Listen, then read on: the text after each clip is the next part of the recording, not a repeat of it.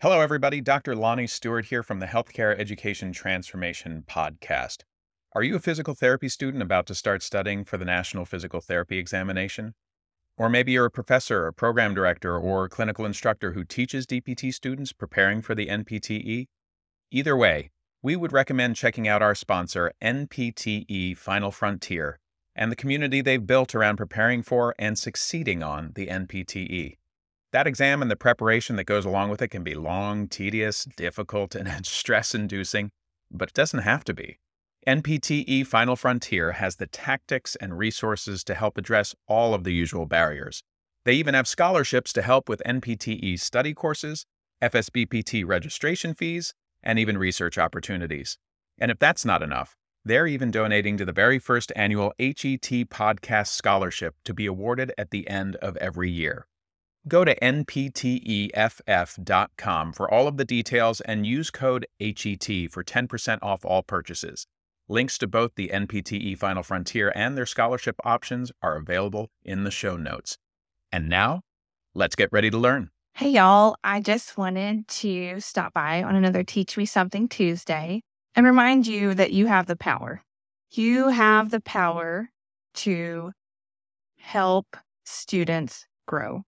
You have the power to confront students' professional issues in the classroom and help them transfer over into the clinical environment better. It can be something as small as being on their cell phone or packing up early from class. And while that may seem like minor offenses, and it may be depending upon the situation, don't underestimate the magnitude of the compound effect of those minor things that you may casually observe in the classroom and think they're no big deal.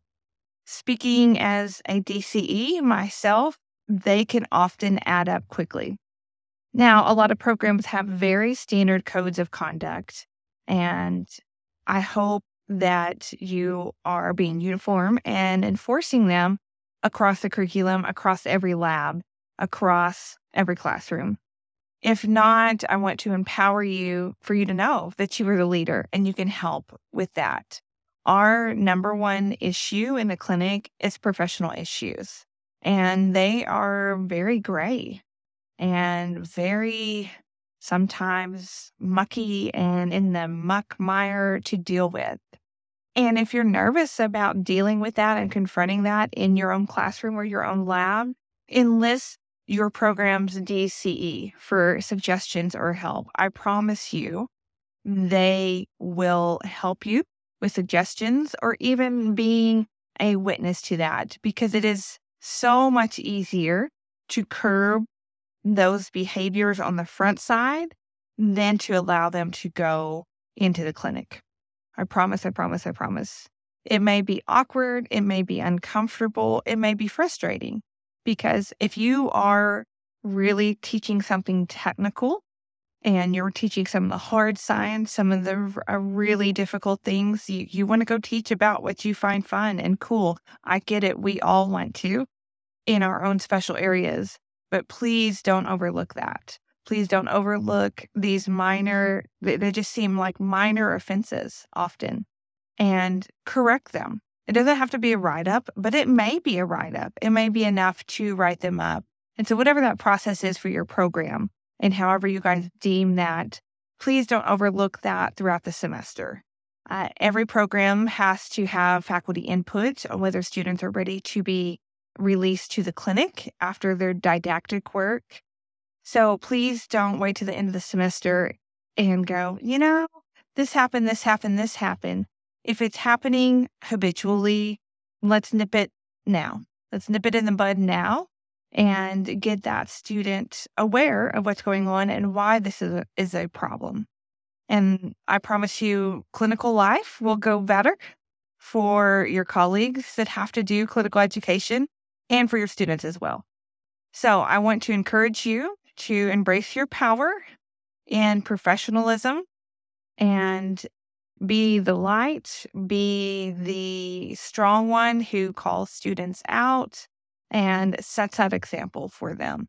It's helpful for everyone. It's helpful for not only the student, your other colleagues, but the future of the profession as a whole. Well, I hope that episode was entertaining as much as it was informational and educational. If you enjoyed this episode or any of our past episodes, we ask you to please subscribe to the podcast and leave us a rating and review. And please share out the episodes to those who you feel may be able to benefit from them.